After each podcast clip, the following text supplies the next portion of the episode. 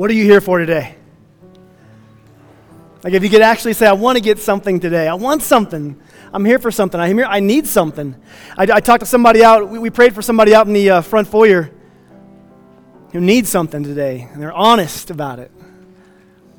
Each of us needs something. My prayer today is that God, the divine God, encounters your life and that we leave these doors different than we came in. So, Jesus, we thank you for who you are. We thank you for everything you've done. We thank you for all you're going to do. Lord, I pray today that your spirit would be so present that we would have an encounter with you. In Jesus' name. And everyone said, Amen. Amen. Let's do this. This is going to be a good day. I'm going to be flying through this, eh, which, you know, is good and bad. I, talk, I tend to talk a little fast at times. That's why we have CDs and podcasts.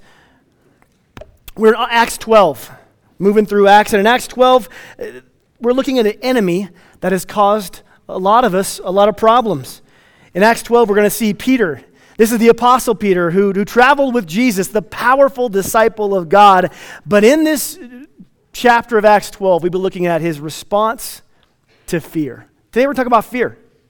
And so in Acts 12, verses 1 through 5, you can turn with me if you want, or you can let me read to you. Acts 12. King Herod arrested some of those who belonged to the church and began to persecute them. He had James, the brother of John, put to death by the sword. He had James beheaded. James was one of the apostles, one of the men that traveled with Jesus. And, and it, this was, might have been shocking to the believers of the church at this time that the apostles, one of Jesus' main people, is mortal. They, they can die. So we here we see this apostle die, and as the persecution ramps up, the, the church gets pretty concerned. I mean, this would be like coming in and finding out that Charlie had been killed. It'd be terrible. it would shock the church. Everybody here is shocked. James has just been killed by Herod. But Herod's not done. When Herod saw that this met with the approval of the people, he proceeded to seize Peter also. He's like, that went, that went well. I can do more. I think there were 12. One took care of himself. There's 11. I got 10 more to go. Let's do this. And so he gets Peter, who's a very visual representation of the church, and he, he seized him. And this happened during the festival of unleavened bread. After arresting Peter, he put him in prison, handing him over to, the guard, to be guarded by four squads of four soldiers, 16 soldiers. Herod intended to bring him out for public trial after Passover. Now, the word trial there is not what we think of as a trial. There's no lawyer, there's no jury, there's Herod. And a trial means that trial is when you get stood up in front of everybody publicly and Herod decides what to do with you. And Herod, we know what Herod's going to do with Peter. It's what he did with James. Peter is going to be executed. That's his trial. So, so James is killed. The church is rocked as their, one of their leaders is, is, is beheaded. And then he gets the other one, Peter. And Peter's in prison. You read the next verse. It says, verse 5 So Peter was kept in prison, but the church was praying earnestly and intently. And so we find Peter in jail, heavily guarded. This is the night before his trial. And there's 16 soldiers around him. There's bars and locks and doors. And, and this is like Hannibal Lecter stuff. I mean, he's chained, we find out later, he's chained between two soldiers. He's chained to the soldiers. His wrists are chained to their wrists. How would you feel if you were in his spot? And what would be going through your heart and mind as you find your circumstances completely upended in one day? You were out preaching and doing your life, whatever you were doing, loving God, loving people. The next you're in prison, you're going to be killed the next day and you're chained. I believe that fear would have been a close companion of Peter at this time. I would have been frightened if I knew I was within 12 hours of my execution. Now, before we finish this Acts 12, I want to go back in time about 15 years to a a younger Peter, a Peter who's less mature in his faith, a Peter who's also in danger. And in, in Mark 4, we're leaving Acts 12, going to Mark 4. Jesus and the 12 disciples, who are mainly t- teenage boys, are in a fishing dinghy out in the middle of the sea. And while they're out in the middle of the sea, a squall comes up, a storm. And, and, the, and the harsh winds begin to blow the wind in their faces and the, and the spray. The rain begins to come sideways, it blinds them, it soaks everything. The waves begin to get bigger and soon they're crashing over the sides of the wooden boat. Now, this is, this is a wooden fishing vessel. There's no roof, there's no engine, there's no cover. The disciples are struck by the storm and they begin to panic, and, and rightfully so, they're afraid of drowning, right? You're on a boat and there's a big storm, you're afraid of drowning. It's, a, it's an easy circumstance to see. They're afraid of this. But there was more going on. You see, they believed, the Hebrews at the time, believed that at the bottom of the sea, this sea, was all kinds of evil. Like the underworld was down there. And if they fell in, well, then Leviathan or Behemoth or any, who knows what could get them. So the fear of the actual circumstance, the boat that's about to sink, is gripping them. And then this imaginary fear of loom, what's looming, the what if, what if we go in the sea? They panicked. They feared for their lives and they feared for their souls. And so we have these disciples who are, who are feeling this. And who do they look to? They look to their rabbi. Because in this context, when you had a rabbi, you didn't want to just learn all that the rabbi knows. You followed the rabbi so you could be like him. You didn't want to know what they knew. You want to be like the rabbi. And so they look in the storm to their mentor, their leader, their teacher, their rabbi, Jesus. They look for him and they find him asleep. Asleep in the boat. They're panicking, and Jesus is sleeping through the storm. They couldn't take it anymore. They roused him. Um, Jesus Christ, we're about to die. Like, you know, like, can you help us out here? So he immediately he gets up, he immediately speaks peace and calms the storm.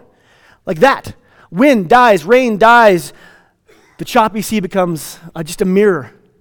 And it happened so fast, I bet the disciples were still clinging on to something, still white knuckled, still wide eyed. Like Bartholomew's probably still yelling, yeah! And then it, you know, it all goes peaceful and he's still yelling. You know that awkward thing that happens?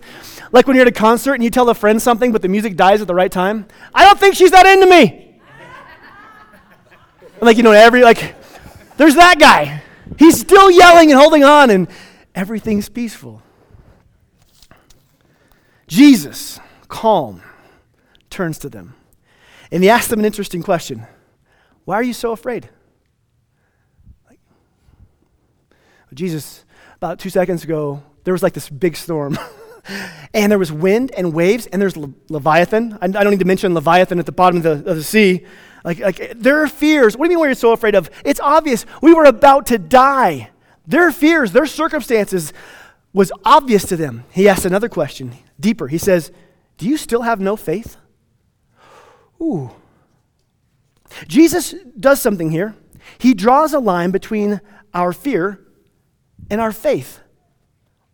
Why are you so afraid? Do you still have no faith? He draws a, a correlation there. Now we have to see what is he asking them that they have faith in? Is he? Well, let me ask you this. He's not asking, "Don't you still have faith in this boat? Do you still not have faith in your ability to swim?" He's not asking them about their faith in their natural circumstances. He's asking them about faith in one thing Him, the divine. Do you still have so little faith? Do you still have no faith? You see, their fear is rooted. Their fear is rooted in their natural circumstances. And their panic reveals that their faith is also rooted in their natural circumstances. Because if the boat capsizes, we're all dead. Their faith is in the piece of wood, this wooden contraption. Jesus, save us. You know, like the disciples, oftentimes our faith is rooted in the natural. And it's easy to see how it happens because the natural world, the circumstances are where we get our fears. And so we, we gravitate toward the things that we think we can control or affect. And so oftentimes when circumstances go bad, I find myself standing in faith upon my own ability or we find ourselves standing in faith on, that it'll all turn out, or that this will go good, or the market, or the school, or the others, or whatever it would be, oftentimes our faith comes from the natural things around us, often ourselves. We'll get through this. And Jesus says, You still have so little, you still have no faith. What he's saying to them is this You know, disciples, your fear might be rooted in the natural circumstances and the storms, but your faith better be rooted in me. You better take your faith out of that little boat and you better put it in, in this Savior. Your fear may grow out of the natural, but your faith better be rooted in the supernatural. Now, why would this be a valuable thing? Why would this be important? Because if you place your faith in God, then no matter the natural fears that you face, no matter the circumstances you go through, you find yourself standing on supernatural peace. So, do you still have so little faith? That's what Jesus asked him. Fear is, fear is so common. It's perhaps the most common emotion that humans face. Fear is sometimes healthy, when to run, you know, when you see a, a grizzly bear, fear's a good thing. But fear, other fears begin to grip us. And a lot of destructive behavior and emotions grow from the soil of fear in our life. And there's two sources of fear I want to talk about today. The first one is easy it's circumstances. We get this. Things happen, things are breaking, things are broken, and we have fear. Oftentimes it's fear because our, we have uncertainty. Like you go and see a doctor and you show him a mole and he frowns. Huh. He flicks it, you know? You need a biopsy of that. They get a biopsy. He goes, we'll, we'll tell you in a week whether or not you have cancer. Oh, oh, good. I got a week. There goes a week of my life. I'm going to deal with that really well. You know, like there's the uncertainty, there's a certain, or what if the diagnosis comes back and it's not good? You know, we get this. The circumstances are a generator, can be, for fear. You're in a relationship and it's breaking or it's broken. Your finances, your housing, uncertainty. Kids, kids are anxiety generators, aren't they? I mean, they run around and keep you in a constant state of uncertainty of what can happen next, right? And it goes away, right, parents? It goes, that goes away? Someday? Someday? I mean, we get circumstances cause us fear. I mean, you could be in a boat in the Middle East in the middle of a sea with waves crashing over the side. I don't need to convince you that circumstances can cause fear. We're in them. You have those circumstances in your life somewhere where things are breaking, shaking, where there's a storm. The second type of fear generator I want to talk about today is called speculations. And it's an entirely different type of fear than the first. You see, a speculation is defined as the forming of a belief with no evidence, where you form a belief with zero evidence.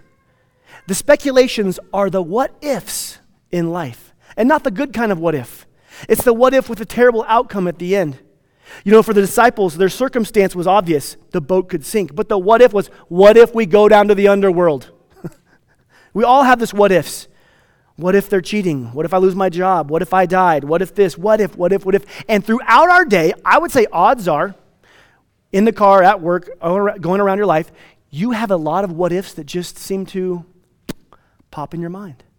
You ever been somewhere, been having a great time, experiencing a great moment, and all of a sudden, what if this goes wrong? And it just robs that moment of all joy, robs it of all peace, and you're consumed with this what if.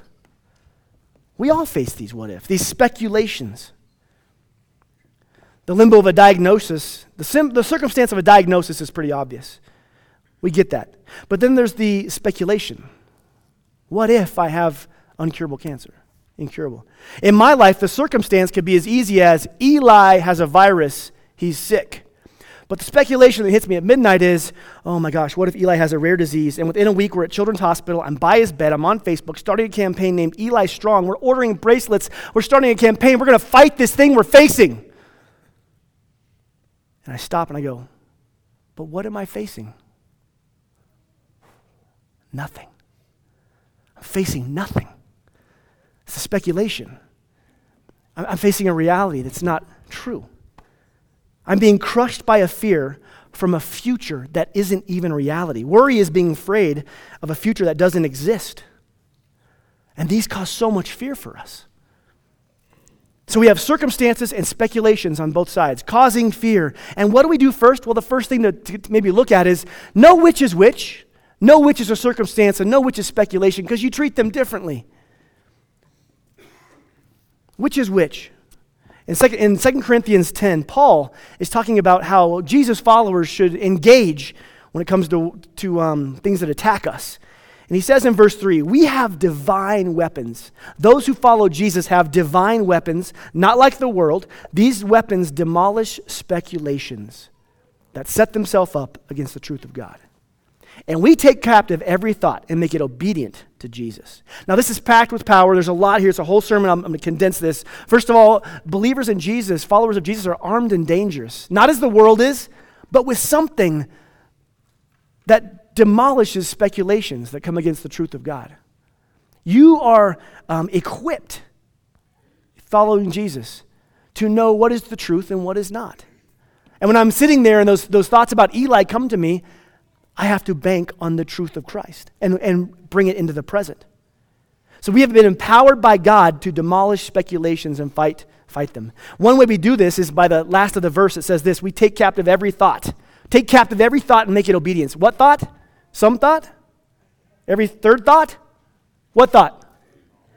Every every thought. Take it captive. It says this, a speculation, if it's a fearful thought about the future, take it into the present and make it obedient to Jesus. A speculation, um, a what if could be lustful. Take it and make it obedient to Jesus. Speculation, it could be one of those anger fantasies you have, you know, where like you, you go back and you go forward in time or back in time to work and you really tell that person what you wished you had said and you just get them. Ah. That's a speculation. What if I had said this? What if, what if next time I just said this? That's a speculation. Take that, bring it into obedience of Christ. What if someone near me or, or me, what if we get sick and die? Take it captive truth of the matter is, I don't have enough examples up here. You know the speculations that you fight. You know the speculations that hit you at those random moments. You don't have to live with those. And you are equipped to combat those with the truth of Jesus and make them obedient to Christ. Here's the reality why should we take them captive? Because the reality is this when it comes to speculations and fear, someone will be taken captive. Someone will be. It could be you taken captive by your fears, which we see. We've seen, haven't we? We might have lived, we might be living. Or you take your fears captive and make them obedient to Jesus. But somebody's going to be a captive. Somebody's going to be. And I'm going to ask this in your life, who usually wins? Who usually wins out on that one? Do you find yourself landing in a speculation, anxiety, and anger, or in the truth of Jesus, in the peace of Christ? See, Peter is here in Mark 4 in a boat, and he's terrified. He's about to lose it all. One minute he's about to die, the next, he's, it's calm. And on this journey, Peter was constantly learning about where to put his faith. At every turn, if you read back through uh, the disciples' lives, they're constantly having to say, Where's my faith go? In the natural or in Jesus? In Jesus or my circumstances? And the more they learn, it's in Jesus. It's in Jesus. Peter walked with Jesus through day after day of mentoring and learning. He saw storms come and he saw Jesus conquer them. He saw Jesus do miraculous things, and his faith, Peter's faith, was strengthened. Peter saw Jesus crucified publicly, and it broke him, and it broke his faith. But Jesus redeemed him and restored him, and his faith grew to a level that he did not know before. We see Peter here panicking in, in Mark 4, panicking in the boat in the storm. And we go back to, so we go back to Acts 12. And in this Acts 12, when he's in, he's in jail right here, it's 15 some years later. He's more mature, he's, he's, he's full of faith, but his circumstances are still dire. See, Jesus doesn't get him out of the circumstance, doesn't keep him from going through that. He finds himself in jail. Tomorrow he'll be brought in front of the screaming crowd and killed. If I were Peter, these circumstances would keep me up at night. The circumstances are bad enough. Think of the speculation as you lay there, chained to two guards, thinking, in less than 12 hours, I'll be dragged out in front of the entire community, embarrassed, humiliated, and then publicly executed. I mean, the speculations of that would have run rampant. I would not have slept at all. And young Peter, who was freaking out in a boat during storm, a storm, that Peter, what would he be doing here? Man, crying, shaking, fighting something. And that's why when we get to, to Acts 12, verses um, 5 and 6, let's go back and read that. So Peter was kept in prison, but the church was praying for him. The night before Herod was to bring him to trial, to be executed, Peter was sleeping. Peter's what? the night before his execution, Peter was sleeping between two soldiers, bound with two chains with sentries at the door. Peter panicked in the boat, but Jesus was sleeping. And here we see through the years as Peter has followed Christ, as he wanted to, is he panicking? Just like his Savior, Peter is sleeping in the storm. You know, Peter had watched Jesus sleep in the storm. He had seen his Savior, he had seen Jesus at peace in front of the crowds. When confronted with death, he watched his Savior confronted with peace, with calmness. He had seen heaven hold Jesus when heaven um, unleashed itself. And he had seen all this. And Peter wanted to be like Jesus. He had dedicated his life the last years since then to being like him, to growing and knowing Jesus' nature so he could have more of that within him. And we see in Acts 12 a different response from Peter. The, the Peter of Mark 4 was, was panicking. Peter of Acts 12 is sleeping at peace.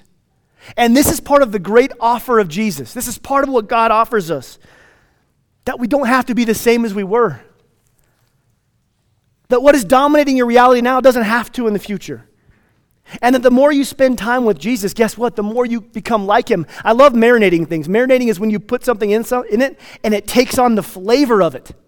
And the more you marinate in God's peace, you take on the flavor of who he is. Your life becomes more like him. And this is what happened with Peter he became more like Jesus. He wanted to be like his Savior, and here he lives it. And, and Orchard, let me just tell you this Jesus offers us a peace that surpasses all understanding today. And the more you're with him, the more your faith is found in him in the storm, in the trial. And so, what circumstances are you going through right now in your life that are very real? A very real storm that the waves of your life are crashing against your work or your home or your personal or private life? Like, what circumstances are you going through? Because the reality is, for a lot of us, if we were honest, we would be in tears talking about where we are, what we're going through. The thought about sleeping through our circumstances and our trials is foreign to us because we can't hardly sleep now. But God calls us to a life that is defined and protected in his peace. This is a tangible offer. We see it in Peter's life. He is transformed, he has been changed. Jesus told his believers and John, his followers, his disciples, Peter would have heard this. Jesus says, Peace I leave with you, my peace I give you. I don't give you peace like the world gives peace, because the world gives peace based on the circumstances. Oh, you can have peace as long as things are good out there. But Jesus says, I don't give peace like that. I give a different kind of peace. And he goes on and says, Do not let your hearts be troubled, and do not be afraid. Why? Because of Jesus' peace. Isaiah 41 Do not fear, for God is with you. I am with you. Do not be dismayed. I am your God. I will strengthen and help you, and I will uphold you with my righteous right hand. When life fails around you, you can rest in the hands of God.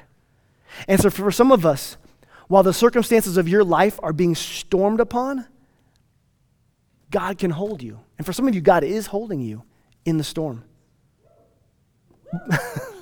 for others of us, so we have, all of us have circumstances, all of us. But for others of us, some of us are facing these speculations.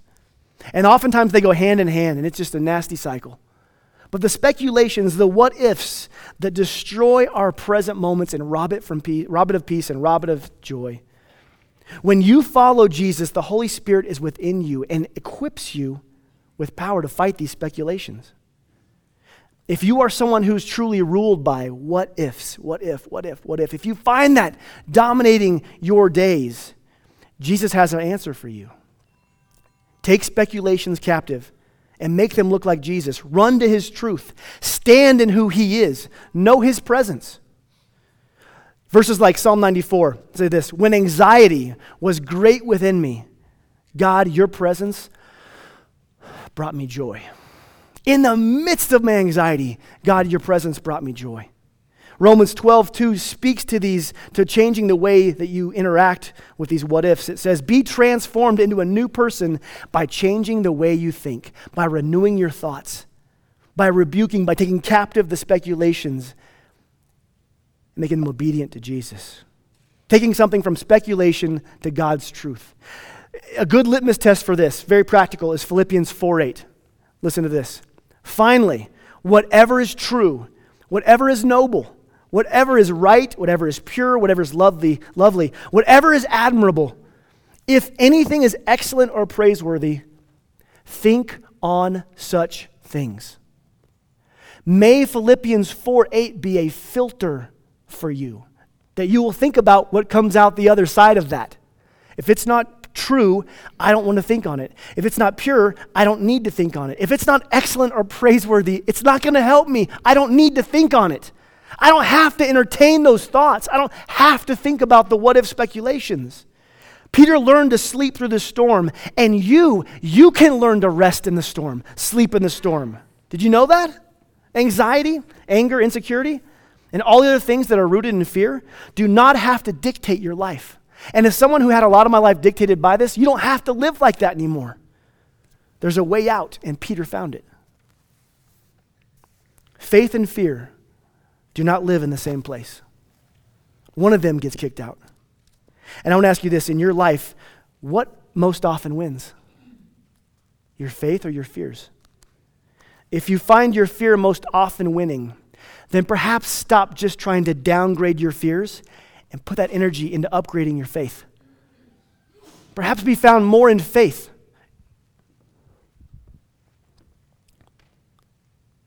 God has whispered something to me over and over again. He says this to me. He says, Daniel, in my presence is everything you desire. And what he means by that is it's, it's everything I desire for peace and security and hope and redemption. It's all in him. But that's often the last place we go to his truth or to his presence. But if it's in him, I want to go all in. I want to see my life transformed like Peter was. This is a tangible offer of transformation. Last Thursday, after band practice, one of our band members was arrested outside in the church. I know you think it's the bassist because they always look like they would probably be arrested, right? It wasn't. Surprisingly, well, the bassist slept that night at home. It was Ray, our drummer, Big Ray. In my phone is Conan. I mean, this it's Big Ray. He's out there, he goes to practice, he, he goes out, he comes back later, and he's arrested. And as he's being arrested, they tell him what he's been arrested for. And he's like, I, I don't even know what you're talking about. And, and of course, everyone says that. Ray actually means that. Okay? it would be like me coming to your door and saying, Yes, that arson, you were involved in that. And they're like, What? I, didn't, I haven't been around a fire. Okay. Now, just so we're all clear, Chief, this was not a local matter that, that is any fault of this. This is Eagle Valley. We're, we're all good here in Carbondale. He was arrested. He was put in jail. And you can imagine, he says he walked in in the middle of the night to this cell, and everyone's sleeping in this cell. And all of a sudden, his huge shadow fills the door. I need some room. He's like, you know? And so Ray lays down and sleeps. Last Thursday. Friday gets up, and he says he began to just talk to the people there. He goes, It gave me an opportunity to meet people I never would have met. If you guys see Ray, give him a hug. He needs some friends, apparently. Just, just going to prison. I'm kidding, man. He goes, He gave me a great opportunity to meet some people. He said this. He says, It was an awesome opportunity to show people how a Christian behaves under pressure. You see, Ray, he told me, he, he believes this. He's been mentored by Stephen and a couple others. Something that means a lot to him is all things come to the good for those who love Christ. And so he kept saying that. This is, this is going to come to the good. I want to see what that's going to look like. And because it's going to come to the good, I don't have to to panic. So I get to show people what it looks like for a Christian under pressure. It was amazing. I said, Ray, how did you feel? He said, I had, I had a peace about it. Yeah, it's kind of funny. No, Ray, it's not funny. it's not fun. He, he did. In the midst of it, he had peace. I said, five years ago, 10 years ago, how would you have responded? He said, man, it would not have looked anything like that. I would not have had that peace. I would have been freaking out. I would have said and done some things I probably should not have said and not have done that would have got me in more trouble. You know, Ray's, the reality is, and, and, and Ray and Peter show us this, you don't have to be who you are. You probably can recognize right now you're not, you're not who you were. The glorious thing about Jesus is as we, as we follow him, we don't have to be who we are that my anxieties and those speculations or the fears or the angers, whatever it would be in your life, that God can transform you so that someday you'll be in jail and can act well, right? so that someday when you're under pressure, you'll realize, man, God has changed me. I don't respond the way I used to respond. I have a peace within me, something solid, something intangible. The, the Bible says is that uh, 2 Thessalonians 3:16, he is the God of peace who gives peace at all times and in every circumstance. And that's everything in every circumstance. The resolution of this quickly as I as I land this plane very fast. Acts 12 I'm going to summarize this. So Peter's in prison about to be killed. He's sleeping and an angel appears and has to kick him awake. Peter, get up. It says the chains fall off Peter. Cling, cling, chains fall off. The angel says, Put on your cloak, put on your sandals. Peter gets dressed. They walk out. the doors just start opening. This is like those automatic doors now we're used to. This is the first one. As they're walking out, it just, as they're walking out, it, it just says the doors were, and so they get out, and then they walk a block, and the angel disappears. And Peter comes to his senses and is like, I can't believe that just happened. He's out of jail. He, he's, he's free. So he goes to the house where the disciples are, and this is the best. He goes to the house, and while he's there, he goes to the door and knocks. And a lady answers the door named Rhoda. Now, what are they doing inside? We know, right? The Bible told us. What are they doing? They're earnestly praying. What are they praying for? That Peter would be what? Released. They're in there praying for Peter's divine intervention that God would save him. And Rhoda comes to the door. and he goes, Hey, it's me, Peter. And she, it says here, in her joy, she runs away but leaves it locked. Oh my gosh, it's Peter! She runs in there, and they're in there, and they're praying. Peter's outside. And if, these, are, these are people of faith. I mean, they're praying big prayers. They trust that God's going to move when they ask. And so what do they say? You must be out of your mind, Rhoda.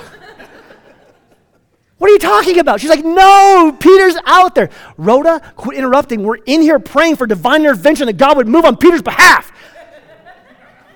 He's out. Rhoda, quit. We're praying in here.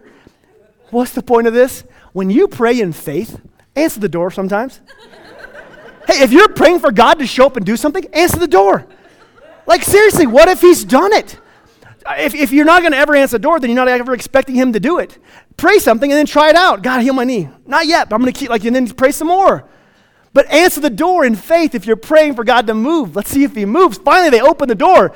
Rhoda, you were right. I mean, Peter, he wasn't locked in prison, he was locked out of church. he gets free. It moves on. The whole movement continues. Now, here's the point as we land this Peter learned to sleep through the storm, but it was a lesson, but it was a lesson he had to go through. We see in Mark 4, that's not how he naturally responds. And for many of us here today, our faith needs deeper roots. Just like a, tra- a tree needs deeper roots in a storm, our faith needs deeper roots for the storm. And so for this, as we as we go through this, what is the application? Is that faith is the answer to fear. Amen. And look how much faith you're standing on. How much are you standing on? Sometimes just ask you, look at that. What, what faith are you standing on? Faith in yourself, faith in God? Perhaps it's time to pursue God's presence in a new way, with a new passion. Perhaps it's time to sink your heart and your mind anew and afresh into His Word. Why do I say that? Because the more you get to know His nature, the more you get to know Him, the more you can become like Him. The, the goal is to know God, to know Jesus, and to, to behave like Him, to be like Him, to faith in him. Now, I, I don't, listen, there's more to this. I want you to eh, immerse yourself in worship. And I know that when we do worship, some are engaged and some are not. Remember, do not sing a worship song as a song, sing it as a prayer. Sing it as a prayer. Sing it to Him. Maybe you join a growth group. If you're not in a growth group and you're a part of the orchard, get in one now. We get in groups and we talk about these kind of issues and what they mean for our life. Dedicate yourself to knowing God. But listen, this is not self help teaching. I am not saying try harder to do better with God. That's not what I'm saying. Because this with God is a relationship. We want to know Him. And the more we get to know His nature, oftentimes the more His nature is alive within us. So be found in His presence as you fall deeper in love with who He is and pursue Him in new ways. See, most of us, we can see, when we see Peter in the Bible, we see a man who, because of his fear, overreacted or overcompensated, cutting off ears, jumping out on water, saying stuff. Peter's doing all these things. But at the end, we see that wasn't Peter's story. That wasn't who he is now. Peter learned where to put his faith, and it made all the difference. When Jesus said, Do you still have no faith? It's a different Peter now. He has that. Peter learned to fight speculations. He's sleeping with speculations swirling. He learned to sleep through the storm like his Savior, and you are invited into this. Your what ifs don't have to dominate you. Last thing is the band comes up, band come on out as we close. I can't get away without saying one more thing, and that's this. There's this power of a church that's praying. The church is praying for freedom, right? They're praying for God to set someone free. And what happens? God does it. That doesn't do it magically because they asked, but there was something about a church praying and asking. God moved. God miraculously set Peter free. The word um, earnest means intense, and in his kindness, he intervened. And I know in a room this size, there are many of us who are in bondage to fear.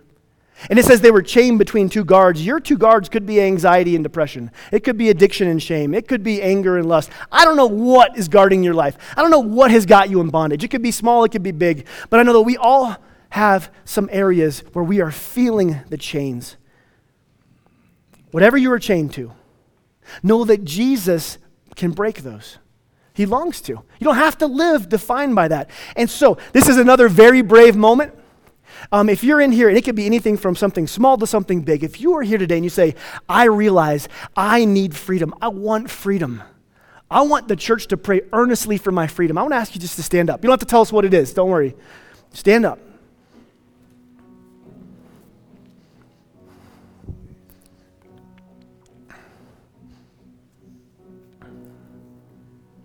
Thank you. Now, Orchard, we're going to pray intensely and earnestly. So put a hand on somebody. You standing up, put a hand toward them. Pray along with me. Let's all pray together. Jesus, in your name, we ask for freedom. We ask you break chains. Jesus, change us. And these brave people, set them free. In Jesus' name, amen. Orchard, as we go into worship, you can be seated. As we go into worship, there's going to be people up front if you want prayer for something. But let's go into worship and praise a Savior who breaks chains and who doesn't leave us who we were, but can change us into people of peace and hope and power. Let's do communion. Let's pray.